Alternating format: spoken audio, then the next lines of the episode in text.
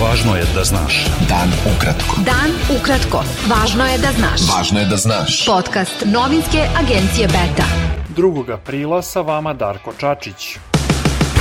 Građani Crne Gore danas biraju predsednika države između kandidata Demokratske partije socijalista Mila Đukanovića i lidera pokreta Evropa Sad Jakova Milatovića – Do 17 časova glasalo je 58,7 odsto upisanih birača.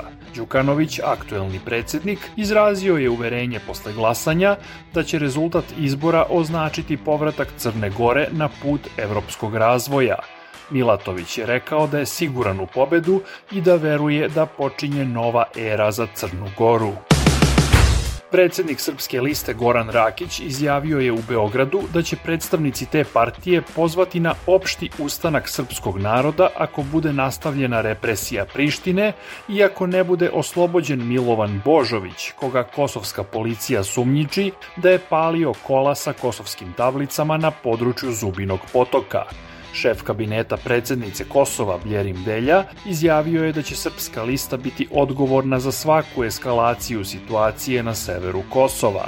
U poslednja četiri dana na severu Kosova je zapaljeno osam vozila u vlasništvu Srba, koji su ih preregistrovali na kosovske tablice – Na Rakićevu izjavu reagovala je i savjetnica kosovskog ministra za zajednice i povratak Rada Trajković, koja je upitala da li građani kojima su zapaljeni automobili treba sami da se snađu. Direktor Kancelarije vlade Srbije za Kosovo i Metohiju Petar Petković izjavio je da kosovski premijer Aljbin Kurti krši sve dogovorene sporazume o registarskim tablicama i da najnovijim hapšenjima želi da izazove krizu i reakciju Srba kako bi imao razlog da ne ispuni preuzete obaveze.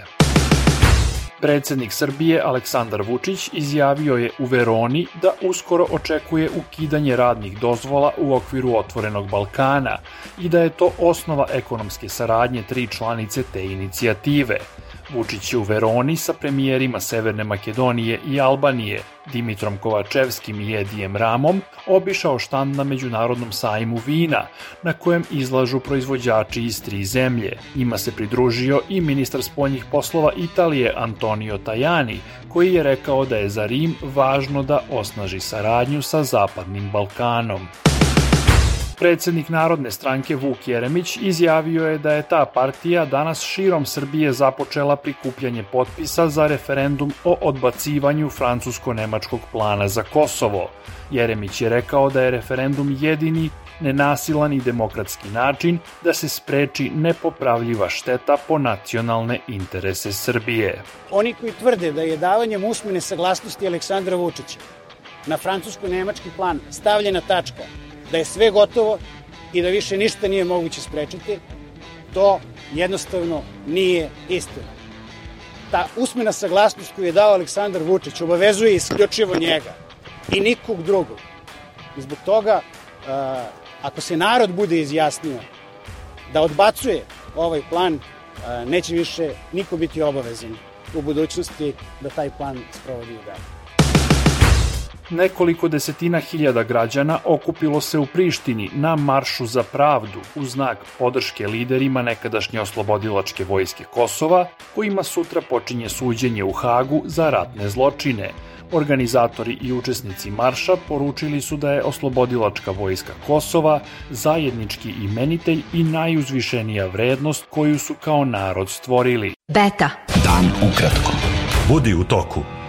Građani Bugarske danas glasaju na petim parlamentarnim izborima u dve godine, od kojih se očekuje da okončaju političku nestabilnost i da doprinesu prevazilaženju ekonomskih problema. Evropska unija će se suprotstaviti bilo kakvoj zloupotrebi Rusije za vreme njenog predsedavanja Savetom bezbednosti Ujedinjenih nacija u aprilu, izjavio je šef evropske diplomatije Josep Borel. On je rekao da je dolazak Rusije na mesto predsedavajući Saveta bezbednosti vredan prvoaprilske šale, jer ona, iako je stalna članica tog tela, nastavlja da krši samu suštinu pravnog okvira Ujedinjenih nacija. Američki državni sekretar Anthony Blinken zatražio je od šefa ruske diplomatije Sergeja Lavrova oslobađanje američkog novinara Evana Gerškovića, uhapšenog u Rusiji pod sumnjom za špijunažu. Blinken je u telefonskom razgovoru sa Lavrovom izrazio veliku zabrinutost Vašingtona zbog pritvaranja američkog novinara. Moskva je saopštila da je Lavrov rekao Blinkenu da o sudbini novinara odlučuje nadležni sud. Bilo je to sve za danas. Sa vama je bio Darko Čačić. Do slušanja. Pratite nas na portalu beta.rs I društvenim mrežama. Važno je da znaš. Dan ukratko. Podcast novinske agencije Beta.